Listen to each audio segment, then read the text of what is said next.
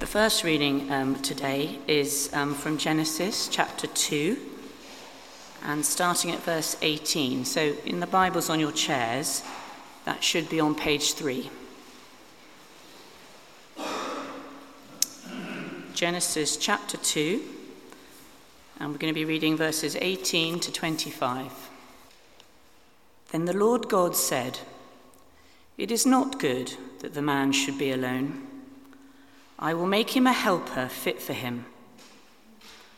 Now, out of the ground, the Lord God had formed every beast of the field and every bird of the heavens, and brought them to the man to see what he would call them. And whatever the man called every living creature, that was its name. The man gave names to all livestock and to the birds of the heavens and to every beast of the field. But for Adam, there was not found a helper fit for him. So the Lord God caused a deep sleep to fall upon the man. And while he slept, took one of his ribs and closed up its place with flesh. And the rib that the Lord God had taken from the man, he made into a woman and brought her to the man. Then the man said, this at last is bone of my bones and flesh of my flesh. She should be called woman because she was taken out of man. Therefore, a man shall leave his father and his mother and hold fast to his wife, and they shall become one flesh. The man and his wife were both naked and were not ashamed. The second reading today comes from 1 Corinthians chapter 6, starting at verse 9, and that is on page 1149 of the Church Bible. Or do you not know that the unrighteous will not inherit the kingdom of God? Do not be deceived. Neither the sexually immoral, nor idolaters, nor adulterers, nor men who practice homosexuality, nor thieves, nor the greedy nor drunkards, nor revilers, nor swindlers will inherit the kingdom of God. And such were some of you. But you were washed, you were sanctified, you were justified in the name of the Lord Jesus Christ and by the Spirit of God. All things are lawful for me, but not all things are helpful. All things are lawful for me, but I will not be enslaved by anything. Food is meant for the stomach, and the stomach for food and God will destroy both one and the other. The body is not meant for sexual immorality, but for the Lord, and the Lord for the body. And God raised the Lord and will also raise us up by his power. Do you not know that your body is a members of Christ? Shall I then take the members of Christ and make them members of a prostitute? Never. Or do you not know that he who is joined to a prostitute becomes one body with her? For, as it is written, the two will become one flesh. But he who is joined to the Lord becomes one spirit with him. Flee from sexual immorality. Every other sin a person commits is outside the body, but the sexually immoral person sins against his own body. Or do you not know that your body is a temple of the Holy Spirit within you, whom you have from God? You are not your own, for you were bought with a price. So glorify God in your body.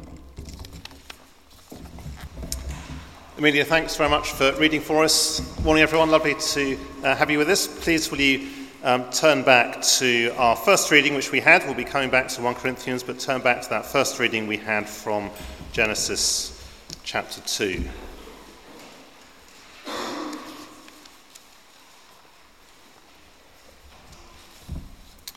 And then let me pray for us. Let's pray together.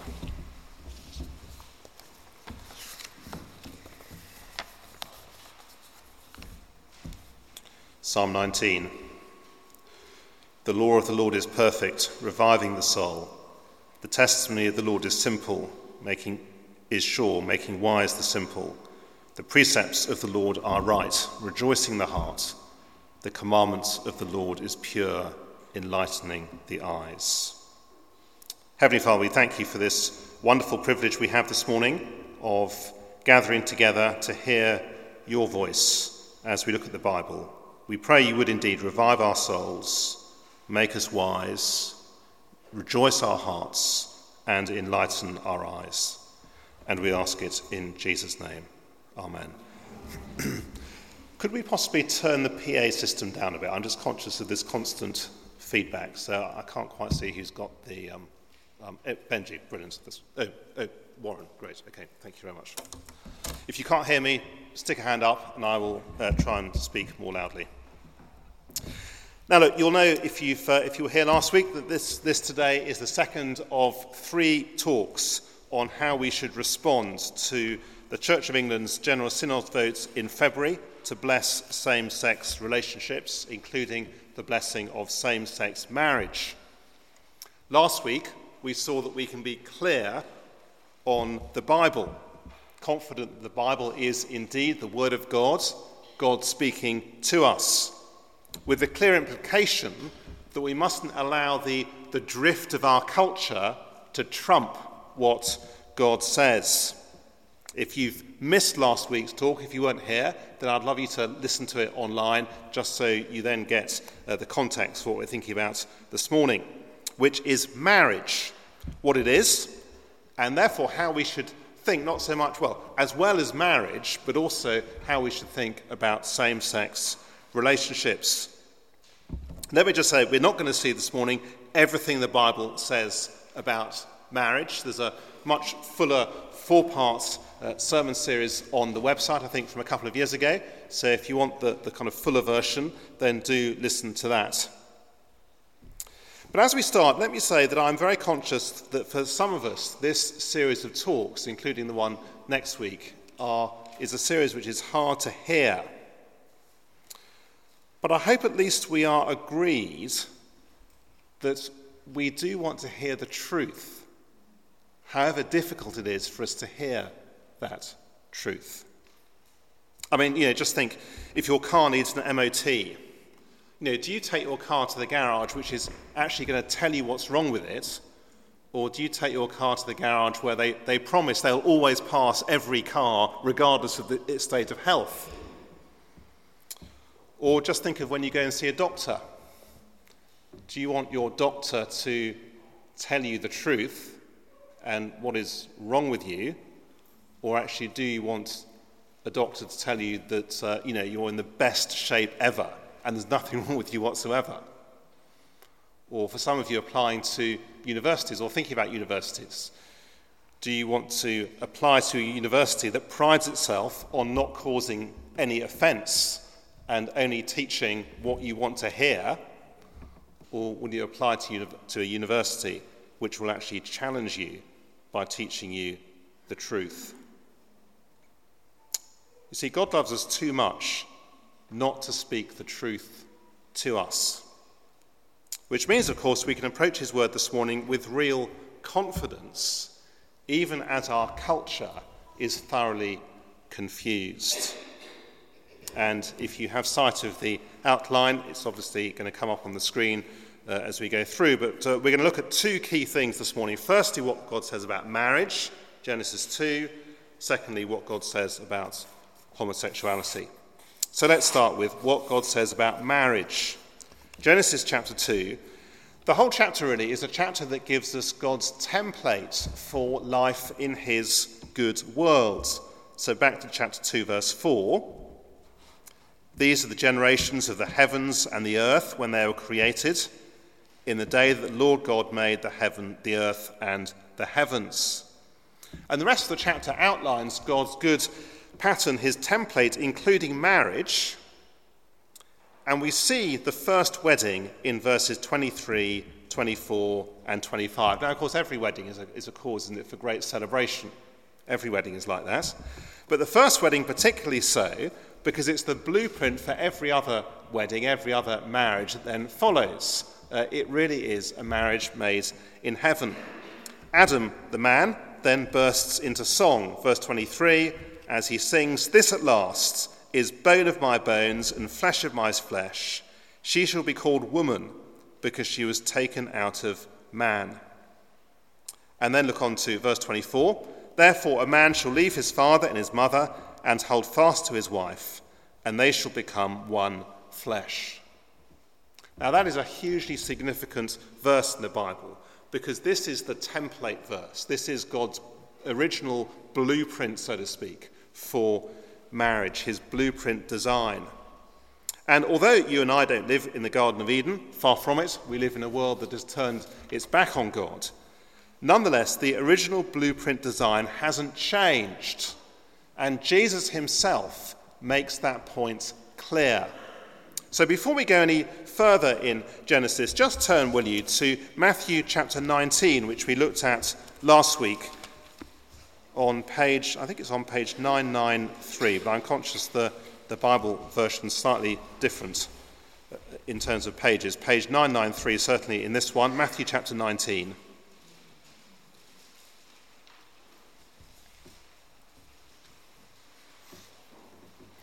As I said, it's the passage we looked at last week. In verse 3, the Lord Jesus has asked a question about divorce. The Pharisees came up to him and tested him by asking, Is it lawful to divorce one's wife for any cause? And in answer to that question, the Lord Jesus goes back to Genesis chapter 2, to the original marriage template. Verse 4, he answered, Have you not read? that he who created them from the beginning made them male and female, and said, Therefore a man shall leave his father and his mother and hold fast to his wife, and the two shall become one flesh. So they are no longer two, but one flesh. What therefore God has joined together, let not man separate. It shows, you see, the way in which the Lord Jesus regarded Genesis 2 as authoritative in the ethical debates of his day. Notice how he endorses marriage as being from creation, from the very beginning, between a man and a woman. I think the striking thing is that here in Matthew chapter 19, you know, we're, we're 2,000 years beyond Genesis. And yet Jesus doesn't say, well, you know, Genesis 2, it's, it's a long time ago, it's out of date, we need to kind of redefine it for the modern age, or anything like that. And of course, if this is how Jesus, who is God on earth, regards Genesis 2 as the template for marriage, then it should come as no surprise to us at all that actually the rest of the New Testament does the same, as we should also regard it as the blueprint for marriage. In the same way, I guess that in the United States they have a constitution. The constitution came into the law in 1779, and appeals can be made to it despite the fact the US constitution is 250 years old almost. And so you'll remember when Donald Trump challenged the outcome of the last US election in 2019, it was the Constitution which everyone was turning to to see what you do because it's the blueprint for how the country functions.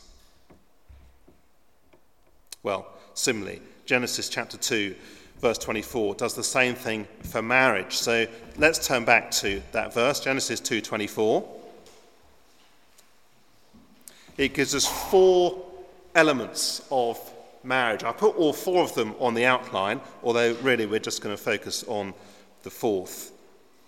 Genesis 2:24 Therefore a man shall leave his father and his mother and hold fast to his wife and they shall become one flesh. Marriage is one public, it is two permanent, it is three physical. In other words, it's the only safe place for sexual intimacy, and it is four heterosexual. A man shall leave his father and his mother and hold fast to his wife. Marriage is between a man and a woman, not between a man and a man or a woman and a woman. Marriage can only ever be between two people who are of the opposite sex, because this is the way in which God created it. Now, the reason for that is back in verse 18. Then the Lord God said, It is not good that the man should be alone. I'll make him a helper fit for him. Here, if you like, is God's person specification of what a helper for Adam should look like. Notice that little phrase it must be a helper fit for the man. Or a more literal translation, someone who is like opposite. That's what that word, that phrase, fit for means. Someone who is like opposite. It means, of course, that none of the animals are suitable because they are not like. They are not like the man. They're not made in God's image in the way in which he is. And another man isn't suitable because while another man would be made in God's image, nonetheless, he wouldn't be opposite. Marriage is heterosexual.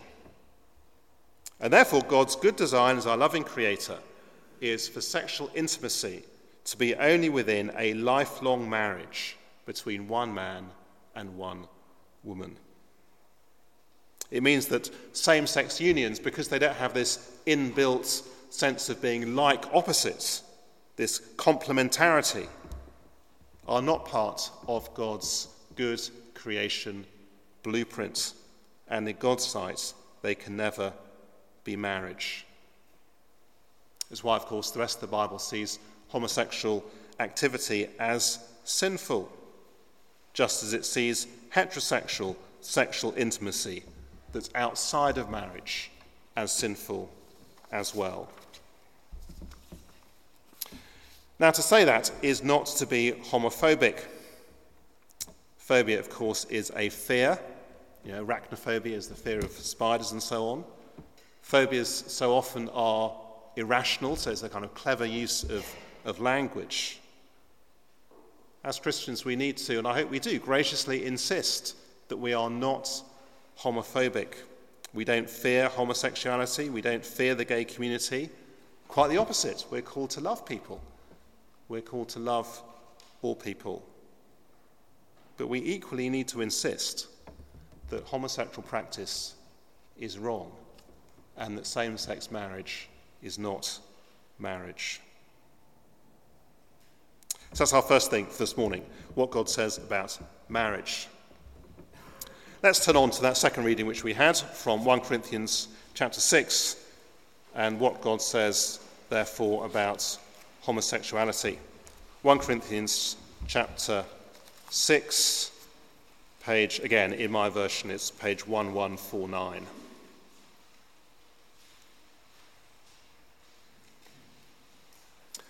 I want us to notice two things here. They're both up on the, the screen. Firstly, that homosexuality is no different from other sins, or perhaps I sh- it should read, is in many ways no different. I think there might be uh, some ways, I think you could probably say it is different, but for our purposes this morning, it is no different from other sins. Now, you may know that first century Corinth was a city in many respects, like London is today, known for its sexual permissiveness. Uh, throughout the letter, we see the church struggling to be distinctive the church in Corinth is very much a church which is struggling to swim against the cultural tide, just as the church does in the UK today. In chapters 5 to 6, it's in relation to sexual immorality. Have a look at verses 9 and 10. Or do you not know that the unrighteous will not inherit the kingdom of God? Do not be deceived. Neither the sexually immoral, nor idolaters, nor adulterers, nor men who practice homosexuality, nor thieves, nor the greedy, nor drunkards, nor revilers, nor swindlers will inherit the kingdom of God. Now, that phrase, the kingdom of God, simply means the rule of Jesus. There is no place for the lifestyles of verses 9 and 10 if you are living under the rule of King Jesus. There must be a repentance a genuine turning away from these things as part of turning to Jesus and putting our trust in Him. But notice that the Apostle Paul doesn't kind of get hung up on either sex or on homosexuality. There's a whole list of other lifestyle behaviours as well, hence the heading homosexuality is no different from other sins and yet it is still a sin. So notice, will you, Paul mentions sexual immorality, which in the Bible always refers to sexual um, intimacy outside of a marriage between a man and a woman. Paul mentions idolatry, which is where we give a created thing or another person the position in our lives that God alone should have. It might be, uh, it might be career, it might be uh, possessions, it might be a relationship. He talks about adultery, which refers to those who engage in sexual immorality with another person when one of them is married. Homosexuality, but notice there Paul is talking about those who practice homosexuality. He's not talking about those who are same sex attracted but don't practice it, it's those who practice it. Finally, in verse 10, he talks about this whole, uh, a number of things. People's lives characterized by, by theft, greed, drunkenness, reviling, in other words, slander and swindling. Now, my assumption is this morning, with uh, gatherings such as us here today, that actually all of us are going to struggle in one area or another with a list like this. Notice, will you, they are all actions, they are all behaviors, they are all lifestyles. As I said, Paul is talking about homosexual practice, not same sex attraction. These verses are, are, not about those who, who fall into sin and are then repentant. They are those, instead, about those whose lives are characterized by these things. It's part of their lifestyle. They are unrepentant.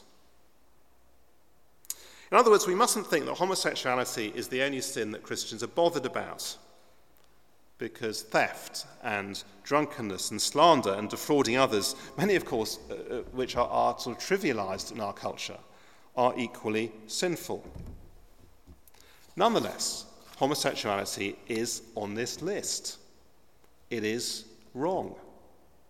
A practicing gay lifestyle is not an option for someone who is following Jesus.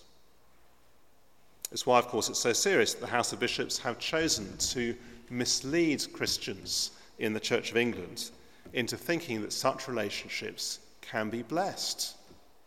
They can't. Did you notice the application of verse 9? Do not be deceived. I'm conscious that many of us have gay friends. I'm conscious that some of us have gay family members. And it is out of love that we say to them that this is what God says in the Bible don't be deceived. In contrast, it is unloving. Indeed, it is a wicked thing when church leaders give their blessing to same sex relationships, thereby shutting those people out of God's kingdom. That must be a wicked thing to do that. So, homosexuality is no different from other sins. But then I also want us to notice that same sex attracted Christians are no different from other Christians. Verse 11 And such were some of you, but you were washed, you were sanctified, you were justified in the name of the Lord Jesus Christ and by the Spirit of our God. There was an, um, there was an article in one of the tabloid newspapers a, a couple of years ago. You may remember it, it's such a striking uh, headline. The headline ran like this Reverend welcomes murderers, pimps, and prostitutes to services to grow the flock. Well, a headline clearly designed to grab our attention, and it certainly worked with me. But what does Paul make of that? Well, he says to the church in Corinth, that is what some of you were, your lives are no longer characterized by those lifestyles. I wonder if you notice the three words in verse 11, and they are glorious words, which describes everyone, everyone who has put their trust in the Lord Jesus Christ. Did you spot them? Washed. Through the death of Jesus, our sin washed away, such that we are clean in God's sight. Sanctified. Through the death of Jesus, we're made holy in God's sight. We're set apart to serve Him as His special, treasured people justified through the death of the Lord Jesus on the cross, again, we are put right with God. We are made perfect in God's sight, both now in this life, but also on the final judgment day as well. Isn't that glorious? Isn't that wonderful? Three words, and yet conveying so much. It follows, therefore, that if you're same sex attracted, and if you turn to the Lord Jesus in repentance and faith, you are no less loved by God than any other Christian. Let me say, my assumption has always been that there are same sex attracted people here at Grace Church, either single or married. If you have repented, if you have put your trust in Jesus, you are in no way a sort of second class Christian. And you could say exactly the same thing about the alcoholic, the thief, the adulterer, any of the other things here in Paul's list for those who have repented and put their trust in Jesus. You see, what is the, the gospel, if you like, for the person who is same sex attracted? Well, it's exactly the same as it is for anyone else. It is a gospel of both repentance and of faith. Repentance, turning from your old way of life, turning from your old uh, lifestyle, and faith, putting your trust in the Lord Jesus who died on the cross for the forgiveness of sins, following him as Lord. Now, tragically, the decision of the Church of England's General Synod to bless same sex relationships, tragically, it actually amounts to a different gospel because it is a gospel without repentance. Can we see? Belief and repentance go together. Last week I was reading a blog by a same sex attracted Christian.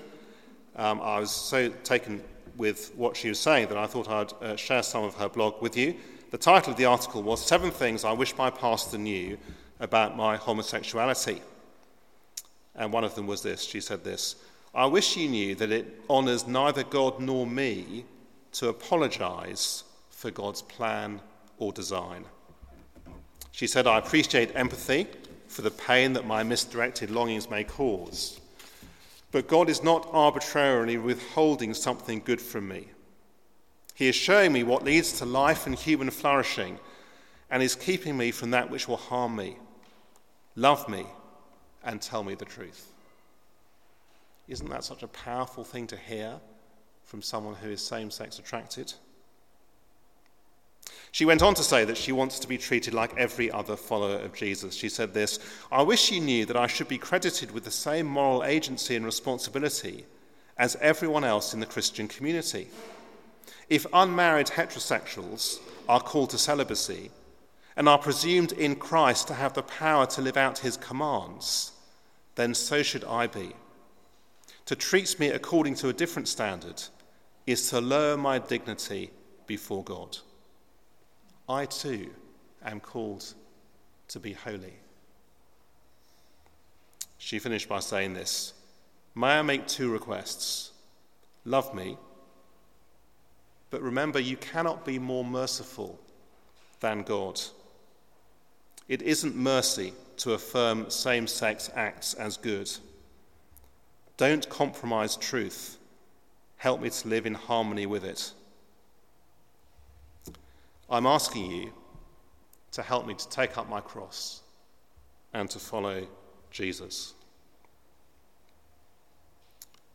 Homosexuality is no different in many respects from other sins. And same sex attracted Christians are no different from other Christians. Let me finish by considering three of the objections I think we so often hear to this teaching from the Bible. Firstly, times have changed. Surely in the 21st century, we can't really, can we, take the teaching of the Bible seriously? I mean, just look how much society has changed. Surely it's simply a matter of justice and equality. But just think back to last Sunday. What kind of book is the Bible? Is it simply a human book containing human wisdom and observations about the way to live? Or is it, as we saw uh, Jesus saying last week, is it the unchanging Word of God? Because God doesn't change, therefore His Word doesn't change, therefore His template for marriage and what isn't marriage doesn't change either. Besides, I think we so easily forget this. The teaching here of the Apostle Paul in 1 Corinthians would have gone against the tide of first century Roman culture just as much, if not more so, than it goes against our tide, uh, the tide of our culture in 21st century Britain today. Homosexuality, you may know, was widely practiced in the Roman world, probably more so than it is in our culture. When Paul wrote this letter, Nero was the Roman emperor. He had married a male eunuch called Sporus with a full wedding ceremony, followed by a public procession where he took Sporus into his palace and lived with him as his wife. Just imagine how out of date Paul's teaching must have seemed, with sexual sin paraded in the Roman world like that by the most powerful man of the day. Second objection, and again I think we often hear this what about faithful, committed gay relationships? Aren't, isn't that kind of faithful, committed relationship something to be celebrated? Surely that's okay. But just look back to the previous chapter and how chapter 5 starts in 1 Corinthians, chapter 5, verse 1. It is actually reported that there is sexual immorality among you, and of a kind that is not tolerated even among pagans, for a man has his father's wife. Here is a man in a sexually immoral relationship with his stepmother. Now, notice, Willie, there seems to be no question here about whether or not the couple love each other. Paul doesn't ask about the level of their commitments or whether they have been in a faithful long term relationship. Because, of course, that is beside the point. The fact is, the nature of the relationship is wrong, it is still sin. Third objection why on earth should we make such a big deal out of all this? Well, in part, of course, I mean, you know, you so often hear, don't you, you know, why is the church making such a big deal out of it?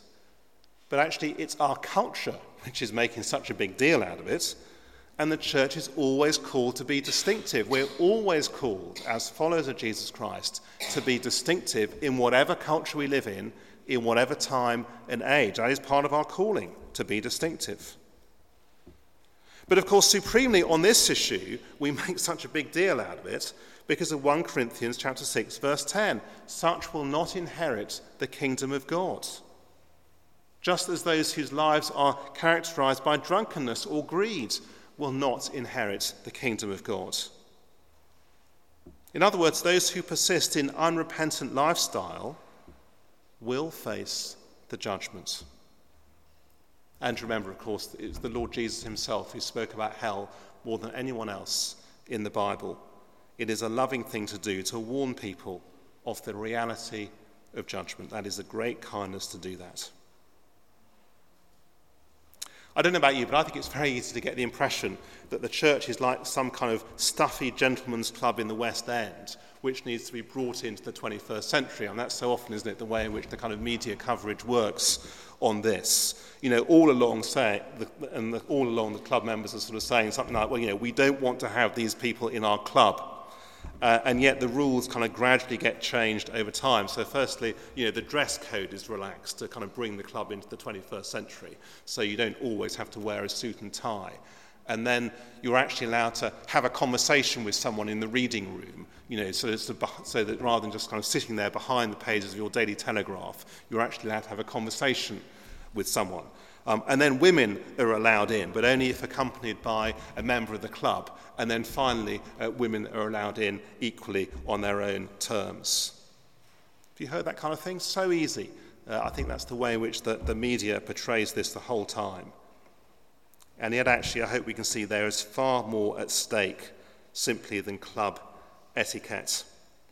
Verse 10 Such will not inherit the kingdom of God.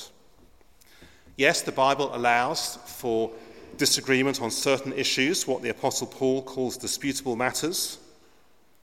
And there are other issues on which Christians disagree, such as whether or not women should lead churches, for example, or whether or not women should be bishops. But they are not salvation issues. They do not imperil people's eternity. Which means that those who say, and I'm sure we've all heard people say, say something like, well, you know, the Church of England has learnt to get along over the issue of women bishops, and therefore, you know, this is no different, you know, that everyone should just learn to get along together.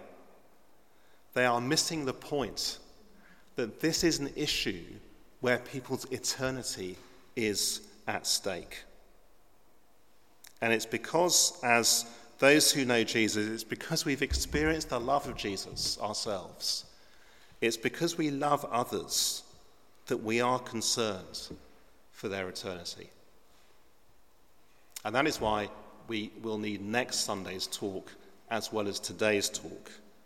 Because next Sunday, we're going to be thinking together about how, as a church, we need to be clear on our response. So do please come back for that. But in the meantime, let's pray together. And such were some of you. Heavenly Father, we praise you very much for the, the glorious good news of the Lord Jesus, washed, sanctified, and justified. And we pray that you would help us to keep on rejoicing in what it is to know him. And yet, Heavenly Father, we pray too in our current climate, please would you help us as a church to be faithful to the gospel ourselves, to be faithful to the Bible's teaching.